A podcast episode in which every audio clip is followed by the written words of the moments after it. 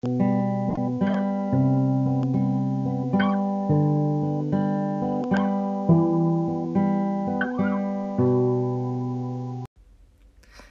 everybody, and welcome to another episode of Wheat Jesus. I'm your host, Whitney, and today we have a very special guest, my friend Luis. Say hi. Hello. That's Luis. He's got many, many talents. Um, one of them is stand up comedy. You guys should definitely check him out uh, in Flagstaff if you ever get the chance. But we are here today to talk about fire fighting. So, how long have you been fighting fires? So I've been a wildland firefighter for eight years now. Yeah. Um, I started in 2015. That was in Los Angeles, and then ultimately got a job on a hotshot crew here in Arizona, just south of here in Happy Jack. Uh, I I've been doing that since 2016. In 2019 uh, was my last season on a hotshot crew. I got hired on an engine, and I work as an assistant fire engine operator. Oh, wow. That's pretty cool. I didn't know that. Yeah. So, how does one become a firefighter? How do you get on a crew? Well, Whitney, it's quite easy. well, it's kind of a it's it's a long process as far as the application goes. It's fairly simple. Excuse me. You're good. Technical difficulties. He's actually got corona, so Yep, so we're here in my humble Corona studio. um, no, so the application process is pretty simple. It's a it's a matter of just uploading your resume to this website. Um, you apply for the job, uh, answer a couple of questions, and that's it. And the website is usajobs.gov. so you don't need any experience. No, not an. You don't need much experience to get an entry level position with the, with the service. But you do need at least one year of experience to get on a hotshot crew. And what's the difference between, I guess, a crew you would start out with versus a hotshot crew? A hotshot crew, it's they don't hold your hand through the whole process. You should know some sort of fire science or some sort of have some sort of fire knowledge. Uh, you, a, a, what a hotshot crew is is a twenty person module that travels across the country because it's an interagency hotshot crew. So they get shared across different agency boundaries. So you could work um, on the Bureau of Land Management. You could work for the Forest Service, the National Park Service, and so on. It's all government. And it's funded. all it's all government funded. Uh, I won't state what agency I work for, but you should. It's pretty easy to narrow down what based off the description I just gave. Yeah. Um, Uh, so- would they be out looking for you? Probably not. I'm trying not to say anything too bad because I know I can get pretty dirty when I speak when I speak into a microphone. Is there like um, classified information that hotshots get at all, or No, it's just it's just trying to protect myself yeah, in the case that there is. reputation? Mhm. Yeah. Um, but not to say I'm going to say anything bad, but yeah. So go, going back to the hotshot crew, Mm-hmm. it's a 20 person module. You travel across the country, uh, and you fight fires, and it's what's known as called it's called extended attack. So when a fire gets out of its you know basic level of complexity, Mm-hmm. you send in a hotshot crew to you know dig line, which would mean cu- cutting a fire break or burning, um, putting fire on the ground to get ahead of the main fire's edge. Wait, so why would you add more fire to the fire? just to prevent sending people into a very sketchy situation. Um, yeah, you do burn a few more acres, but the you, keeping safety in mind, you have less people in the way, or in a sense, just you can't control a wildfire really. Mm, Yeah. So the the best thing to do is to step back a few times and try to reanalyze the situation, and then you would put fire on the ground. This way, you're getting rid of all the fuels before the main fire gets to it. And the fuel is anything organic that could be burned, so twigs, needles, leaves, trees. Oh, okay. okay, that makes sense. Yeah. Yeah, so you're fighting fire with fire. Right. Uh, so you would be doing that. Other times it's just a matter of going in and cutting dead trees that are in the way. Uh, a lot of it has to do with with chainsaw work. Um, Yeah, I've heard there's like left saw and right saw. Is that something you know? I'm not familiar about? with that, but Okay. every chainsaw is, in a sense, built for a right-handed individual. Oh, okay. I'm not sure what a left saw, right saw Okay, is. Okay, maybe someone was just fucking with me. Maybe, but there are several saw teams on a hot shot crew. It could Hmm. be it's a standard would be 20, uh, 20 people. Uh, the captain or the superintendent would go around figuring out logistics and trying to come up with the grand plan. He will go inside the fire or into the fire and come up with a plan, kind of develop some situational awareness. Mm. And once he has that plan, he has his other other individuals, which are the foremans or the squad bosses. What's a squad boss? Squad boss is a captain that's in charge of 10 people Okay, so where did that badass name come from? because it's a short squad Okay. and that's your your job your your job is to be you know In squad charge of them, squad yeah. yeah. So have you ever been a squad boss? I actually detailed as a squad boss on a crew here in Flagstaff uh, this last summer, and it was it was a different experience. It was a obviously more responsibility because Yeah. now you're in charge of other firefighters, Right. um, looking out for their best interest. But I had a good time. I had uh, good reports, and people didn't really have much to say. Do you do like when okay, so there's a wildfire, right? Mhm. And they need all hands on deck. Yeah. What kind of shifts do you work? How does that work? So you you would work. sleep at some point. Yeah, so you would. It's not uncommon to work a thirty-two hour shift. Oh wow. um, especially when the fire had just started. If, let's say it was a lightning caused fire, uh, resources are stretched thin, so you have to split up the squads, and you take one side of the fire, we'll take the other, and that's called left and right flank, okay. um, or southern, northern, eastern, western, Right. whatever it may be. You come up Like a with, military tactic. Mhm. Yeah.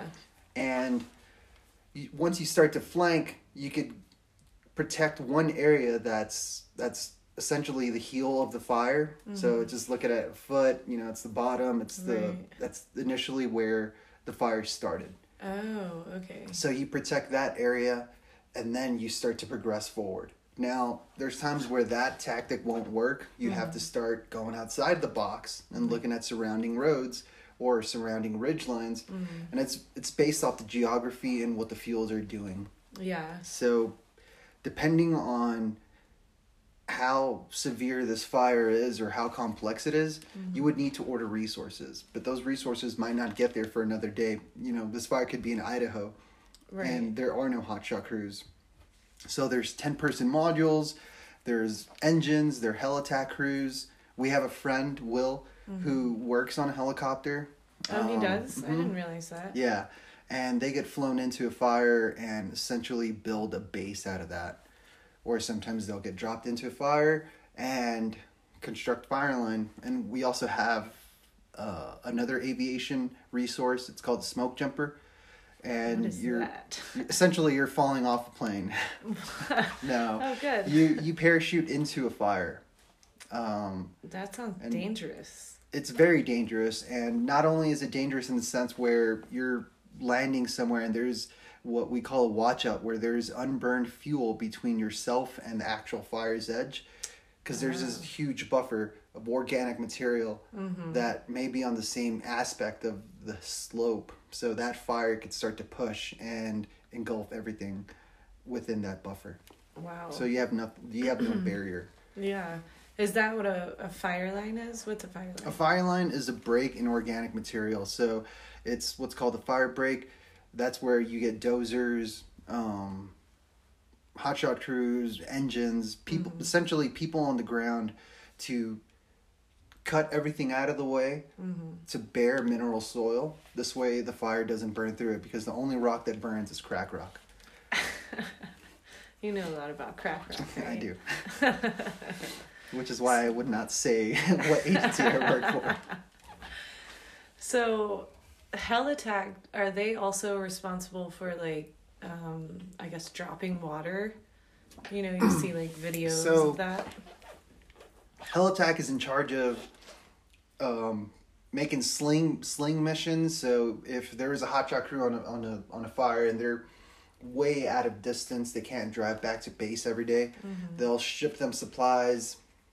They'll pick up their refuse, and then they they set up buckets, and those buckets is what you see on those ships.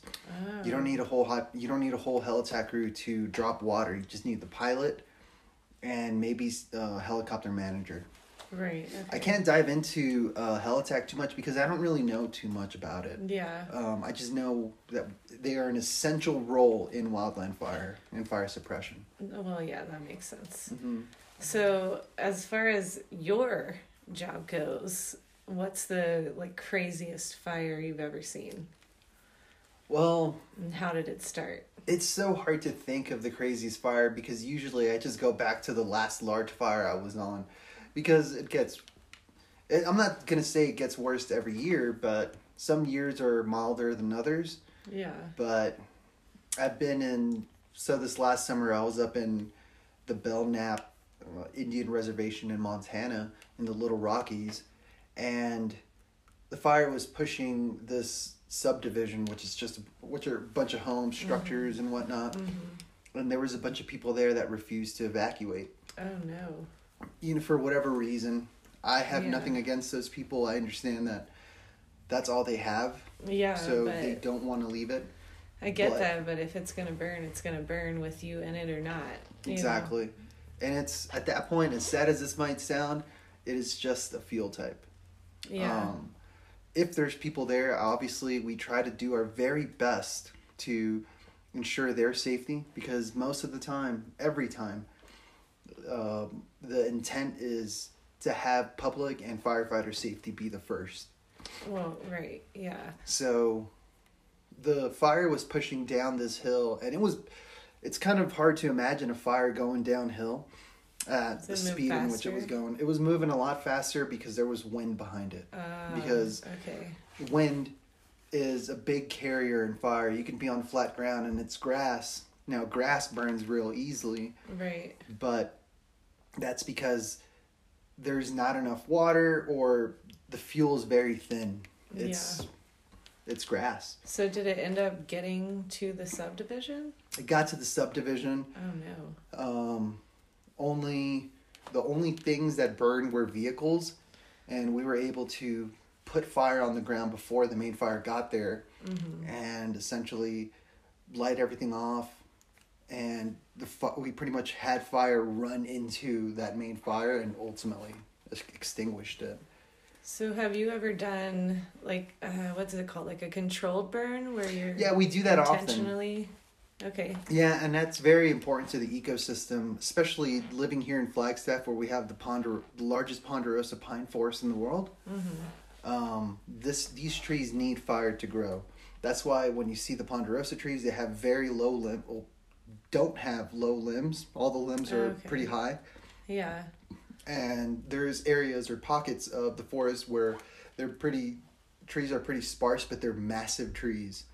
Now we need massive trees as opposed to a large clump of small trees, a small cluster of them, because when a fire gets into those, the needles are very low to the ground, mm-hmm. so it starts to climb the tree a lot faster, and it gets into the tops of the trees and starts to spread along the crowns.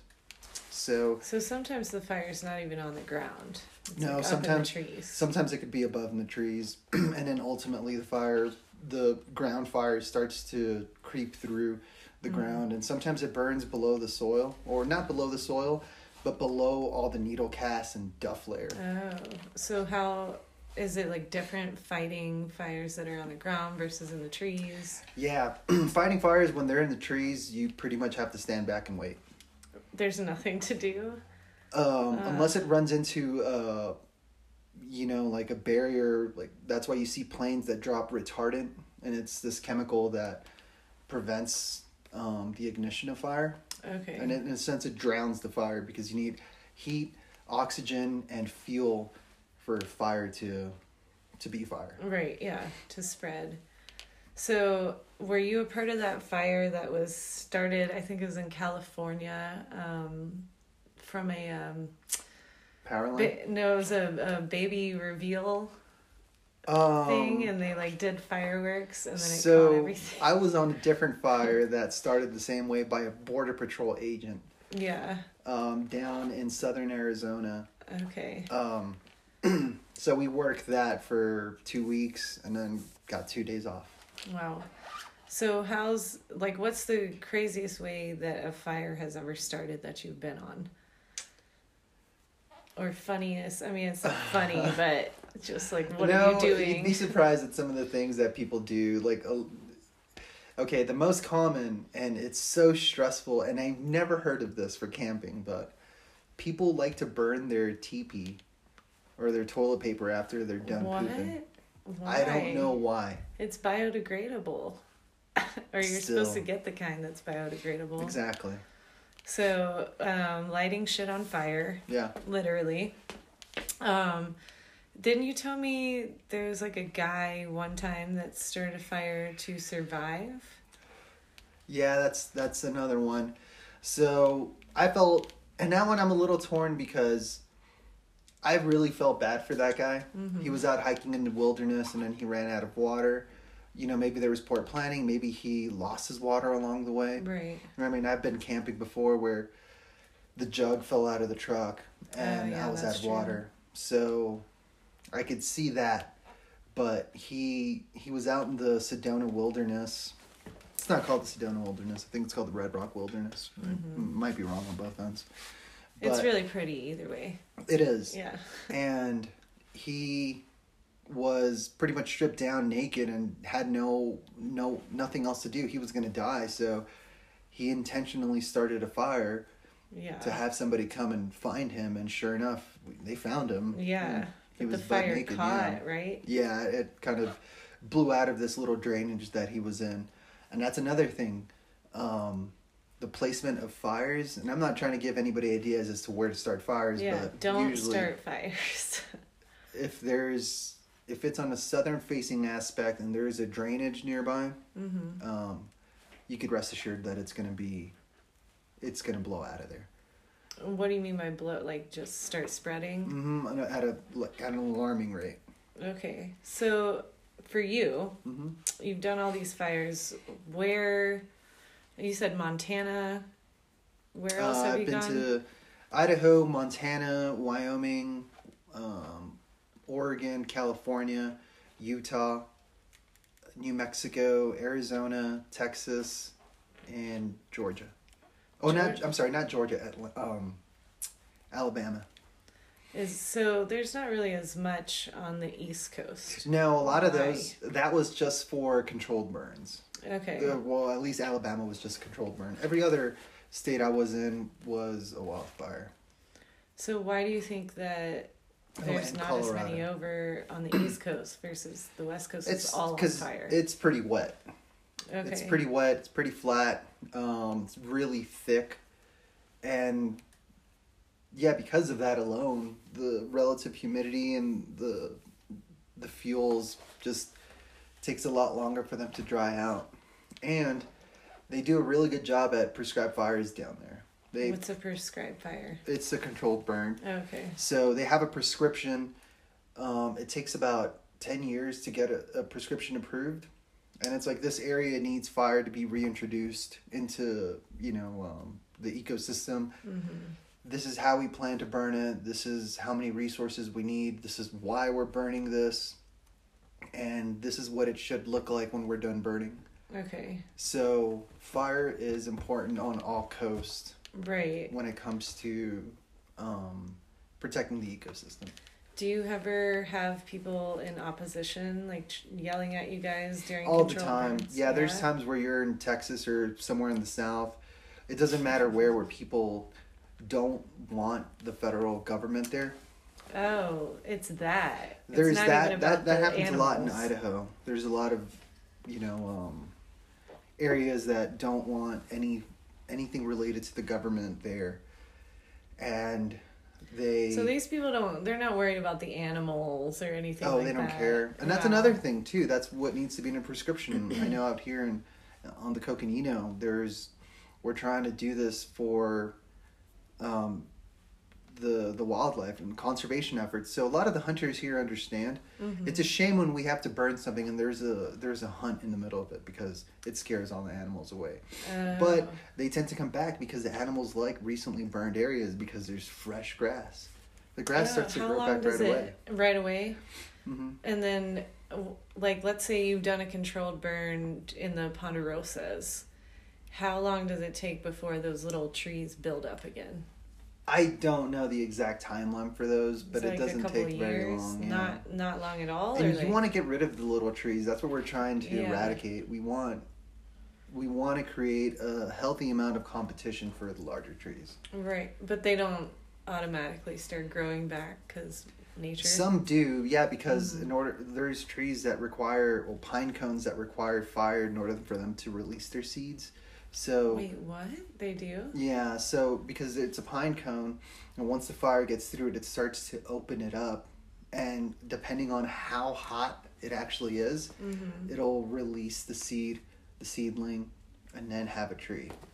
That's wild because, you know, I grew up in Georgia, in the Mhm. land of the pines, if Mhm. you will. There's a whole song about it. Um, but again, there's not really any wildfires there, so how are all these pines being, you know? It just depends. Sometimes it's, it's uh, you know, maybe you don't need fire for those trees, but I know out here we do. Um, Maybe for specifically for ponderosa pines, yeah. So the aspen tree, um, I'm sure you're aware of. I've heard of these, yes. Okay. So beautiful trees, beautiful Mhm. bark. Um, you rub a little bit of the powder off the tree, like you rub your hand across the the the bark, Yeah. and you could use that. It has like ten SPF or SPF of seven. You What? can use that as Really? sunscreen. Yeah. Well, I guess I mean if you really think about it, though, all things come from nature. So like Exactly. aloe, all of that is Mhm. a for your skin. Do you have to do that at times, like for burns and stuff? Do you ever have to use nature around you? Yeah, you use like you could use if you're constructing a fire line and you're trying to we're just trying to use the best way possible to stop fire at the, the most effective way. So Mm-hmm. if there's a huge rock scree or a massive boulder, Mm-hmm. you include that because that is a natural barrier that you would use. If there's a creek bottom Okay. and yeah. the creek has a good amount of water flowing through it and it's a it's a there's break in the fuels then we could use that creek bottom to fight the fire I mean, do you often find yourself in a place with creeks though, when there's wildfires? it depends on where we're at Yeah. i know when we were in alabama there was a there's so much water it's just uh, Well, there's yeah, I guess and everything that was a controlled fire though. Mhm. um yeah you'd be surprised at how many how many places have water but it's we can't solely depend on that and sometimes those areas are Not protected in Arizona. Some of the some of those areas are protected and you can't draft water out of that. Oh, because they're using it for like It's just homes and all fisheries. Oh. fisheries. So yeah, we can't tap into people's wells without permission. Um, because do most people give you permission now? a lot of people do, but we try not to. We try to find alternative methods. Yeah. But what I was saying about the aspen trees, Yeah. Sorry. Um, oh no, no, it's okay. they they need fire in order to grow, and they have to have very intense fire in order for them to sprout because they're connected through the roots, Mhm. and that's what they use to send their messages. It's almost like mushrooms and fung, fung, fungi. Fungi. Yeah. Yeah, Mhm. they they're all connected, and it's all part of one root system. So whenever you see one aspen tree, you can rest assured that there's going to be another or two, three Yeah. hundreds. We have aspens here, right? We do, we do, and usually they grow, they've grown in areas that had uh, fire in the past. That's why we still need to have fires here because these trees need them as well. And certain species of trees catch on fire a lot faster than others. What's the the one that goes up like that? Um, I would say Doug firs. Doug or- firs? Yeah, like Doug firs Where do you or any sort of fir. In Pacific Northwest, Mhm. Idaho, Montana, they have uh, what's called lodgepole. And that's because the limbs grow so close to the ground that Mm-hmm. when the ground fire gets to those limbs, it just ignites and they go up in yeah. flames. And there's a lot of moss. So the moss that dries out, it looks like a old man's beard and it starts to crawl up the tree and create enough heat to blow up. Okay, so I guess I never really thought about the Pacific Northwest because it's rainy so much. They still have, They I would still say, have- more wildfires than the South. They still do, and that has to do with the amount of water that they're actually receiving. They're probably not receiving as much water as they normally do. So, without getting Oh. into the topic of climate, Climate change, change, yeah. um, I will say that there has been uh, hit, like historic fires Mm-hmm. in areas that haven't had fire before, Yeah. or haven't had intense fires at the way they're having now. Well, two things. I will say that I definitely believe in climate change on my own podcast. Mm-hmm. Yeah. definitely No, will let people know that. Of course. Um, so don't go fucking burning fires or like, you know, polluting everyone. Um, Jeez, But- what kind of listeners do you have? yeah, Tell them what to do. Do you have a cult? Yeah, yeah, I have a cult following. Actually, uh, we're doing really well in South Africa. Just as a side note. So hello to everyone in South Africa. Thanks for listening to us. Uh, that's so random. I'm sure they're aware, aware of the fires that are happening in Australia. Not currently, but Oh yeah, because Australia had Massive crazy fires last year, right? mhm, uh, two years ago. Was that is that not normal for them? Not that intense. Not that intense. Mm-mm. Do you think that we have more wildfires in the U.S. than other places? Um, I would say so, since we have. A, here's the thing: there may be more media coverage behind it because there's so much at stake. Like we're if we're burning, our, if the trees are burning, then Mhm. somebody's losing money, somebody's losing a fishery, somebody's losing scenery, watersheds are at risk, and people depend on all of this. Not to say that those places don't, but the United States has a tendency of dramati- dramatizing or Yeah, however you say it, dramatizing. dramatizing the Yeah, word or yeah. or dramatizing yeah the situation Well, yeah. and I'm not trying to trying to take away from it. Yes, everything that we're going through is pretty intense, but there's times where it's just like, yeah, there was a it was a fire tornado. It's like, yes, that happens often. Oh, really? So you've seen a lot of fire tornadoes? Yeah, and it's called the fire whirl. Okay. Um, and what happens is if enough dust and and that happens when you have an unstable environment where Mhm. you have clear skies, um, you're getting straight vertical lift on Mhm. the smoke. And that means the smoke is rising straight up. Mhm. There's nothing obstructing it. And ultimately, it gets to the stratosphere, caps out, Okay. and there's so much pressure being developed that the fire creates its own weather system. So what starts to happen is this cloud gets through, and then that that that cloud or this column of smoke collapses, and when it collapses, it brings water, hail, um, and then Oh. uh, erratic winds. So with those erratic winds, it starts to pick up dust and and embers. Mm. And if you have, like I said, in order to have fire, you need fuel, Mhm. oxygen, and heat. Right. So you have all three of those elements. So when it creates its own, has it ever put itself out from that? Like it's creating its own No, weather? because it the wind is what comes first, and it starts to spread fire Oh. everywhere in every which direction. So it makes it really hard. Oh. Um, yes, there's times where we've had rain and it's dampened it, but you still have to go inside and put your fingers in the dirt, try to make sure that nothing is creeping. So do you actually go in the middle, like you're surrounded by fire at times? You know, seems- I've been fortunate to work for individuals that have kept us out of that. Mhm. Um, just, no, that's that's a very stupid thing to do. that sounds stupid, Mhm.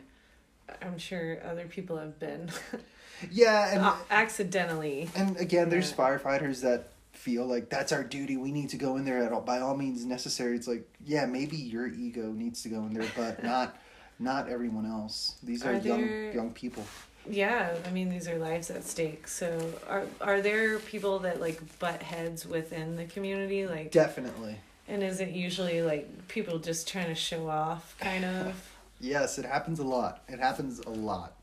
Um, you know, somebody once told me, one of my captains mentioned that everyone's just trying to do the right thing, Mhm. um, whatever way that looks. Right. So some options may not jive well with us. Yeah. Maybe our options may not go well with the division that we're working for. I've heard that um, a lot of people that have done it in the past that maybe didn't have the same gear you guys have and all that will kind of give you guys hell. Like, oh, back in my day, you know, we fought it with something about Levi jeans or something like. I don't give a shit. Honestly, I don't. Yeah, like yes, yeah, you did do that, and I'm Glad thank you, you. survived. Yeah, thank you for what you did, but you know what happens when you see a veteran on the street sometimes, and all they're doing is talking about like, man, back in my day, oh, or Right. I served in Nam. It's like, no, I appreciate your service. You know, Yeah. I'm sorry yeah. you had to go through that, but Now we have better equipment, so that's I'm getting. bottom line. Yeah. So what kind of equipment do you do? You have to buy your own gear? No, they No. provide all of that. Depends on who you work for. Some some agencies, and usually it's contract agencies that uh, you have to bring your own gear. You obviously have to buy your own boots, Okay. but everything so these else. boots are like fire resistant boots, or They're not fire resistant. Um, they just hold better. They have Vibram sole, and they're leather, um, so it doesn't burn right away. So it's it is in a way fire resistant, but Yeah, it's. I'd say it's fire fire retardant. okay. You just Because- like using that word. I No, think. no, no, because it's it's it's the proper way to go about it. It- It's exactly what it is. okay, so then what else do you? What does the government provide you? Like certain Um, types of pants. They provide or- us with uh, fire pants, or they're called Nomex pants that are flame resistant as well. They'll Okay. still catch on fire. Are they thick?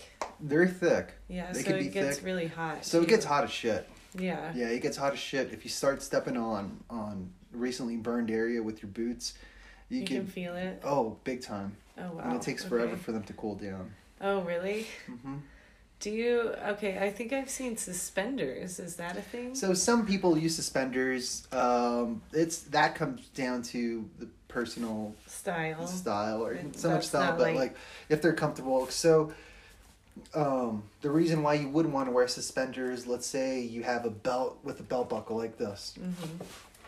You have your fire pack which has a buckle. Mm-hmm. Um, and then you have a chainsaw that has a buckle as well. So there's a lot of like your Already. chainsaw chap, sorry. Mm-hmm. There's a lot on your waist, and you have 45 to 50 pounds to 70 pounds in your backpack. And what's in your backpack?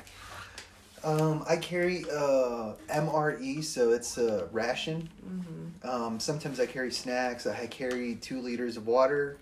I carry uh, extra tools, um, a compass, a, a GPS. There's a bunch of shit I carry. Yeah. What kind of tools do you need aside So- from saws? You need hand hand tools, so it would be a Pulaski. A Pulaski is very useful. It's the most common in wildfire. What that is, it's an axe head with with a grubbing end on one side. What is grubbing? So you know what a hoe is? sure Hey. do. Ayo. yes. A hoe is um, it's Like- what you use for gardening. Yeah, like the rake kind of thing. It's similar to a Kind rake, but it's flat. It's Yeah. like one whole sheet of metal like this. Mm-hmm. Uh, sorry, I know you listeners can't see that, but uh, what I'm describing, it's you just have to be here. Sorry. Yeah, losers. Just kidding. So you have this this grubbing end, and that is used to um, remove the dirt, and then you have the axe to remove any root wads or any smaller Okay. trees. Um, That's great- pretty specific for fire. It's very specific. Done, I've done a lot of camping and I've never needed It's that. it was named after Ed Pulaski, who was um, one of the first with the Forest Service. So. Oh, really? Mhm. Oh, that's cool. And then we use uh, any sort of grubbing tool, any digging tool, like a we call it chingadera. It's pretty much a shovel that's well, that's a that's called a rhino, where you grab a shovel, you cut the tip off, and then you bend it. And why would you do that? Um, so you can remove more organic material. It's wider, wider. So you're telling me that I should be cutting the tips and bending my shovels to get more. You could use a you could use a regular shovel if you'd like, but it's a very awkward technique in order to dig line. So do you have to you have to carry shovels and stuff too, or is that like hauled in on vehicles? We have yeah, it's hauled in in the crew uh, the crew haulers. Uh, they're called buggies. Um, Buggies. Yeah. Where I'm from, that's a shopping cart. Yeah, just think of a massive shopping cart full of hot shots. I like picturing that. No, but the buggies is where it's pretty much home away from home. Yeah. Um, it seats 10 people. Uh, can be uncomfortable.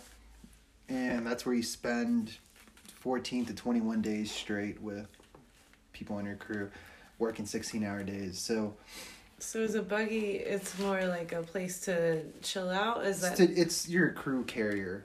Uh, okay? we sleep it's on the used- ground. Okay, that was my Yeah, question. Yeah, we we that's where we have our tents, our Mhm. sleeping bags, um, our our tools, Right. How close are you sleeping to the fire? Um, you're probably several miles away. Oh, Just okay. depends. Depends So on. do you this- hike in and hike out? Yes. Oh wow. And- okay. Sometimes you just have to hike. Sometimes you get flown into an area that where you can't be next to your vehicles. That happens quite often, especially with hotshot crews. You you get flown into an area and you're pretty much well away from the fire, Mm-hmm. um, where you could still see it, and that's where you rest your rest your head. Can you still feel it from that far away? Like the heat? No. No. Well, that's nice. And theoretically, you're not supposed to. Uh, sometimes you sleep right next to the fire, um, depending on how how severe it is or how far everything else logistically it's not going to work. You could sleep at the heel of the fire, especially if it's completely out. The mm-hmm. danger with that is falling trees at night. Oh, I didn't even think about night, that. yeah. Yeah. Why do they fall at night? Well, any time of the day, Oh, and it's okay. also a wind change. Usually, we get a, a wind change throughout sometime around sixteen hundred, so four o'clock to six. And Okay. again, this depends.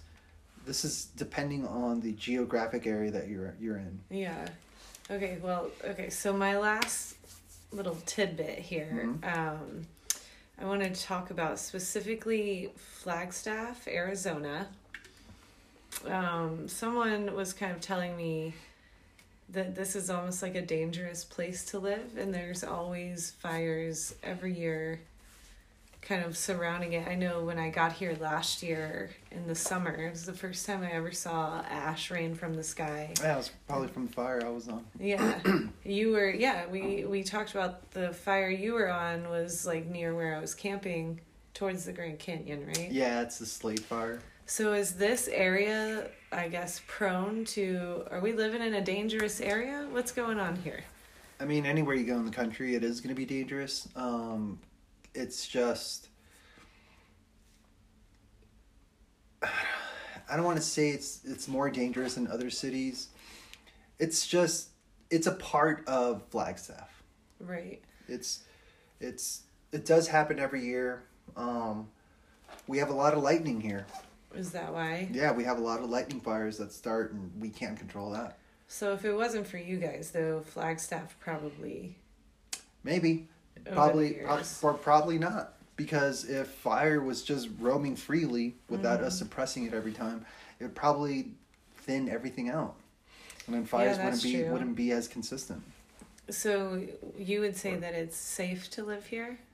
i feel safe living here Yeah, but you also work on the fires. i also work on fires but i'm also from los angeles so they have a ton of fires there i feel safe living there in the sense that i'm not next to the brush or the trees or i'm not Yeah. in the foothills although there's something else you know there's earthquakes and Oh yeah, do we get goes on there. earthquakes here? Uh, no, but uh, three years ago there was an earthquake. It was a very small earthquake. Did you feel it? We also have tornadoes here. Really? Yeah.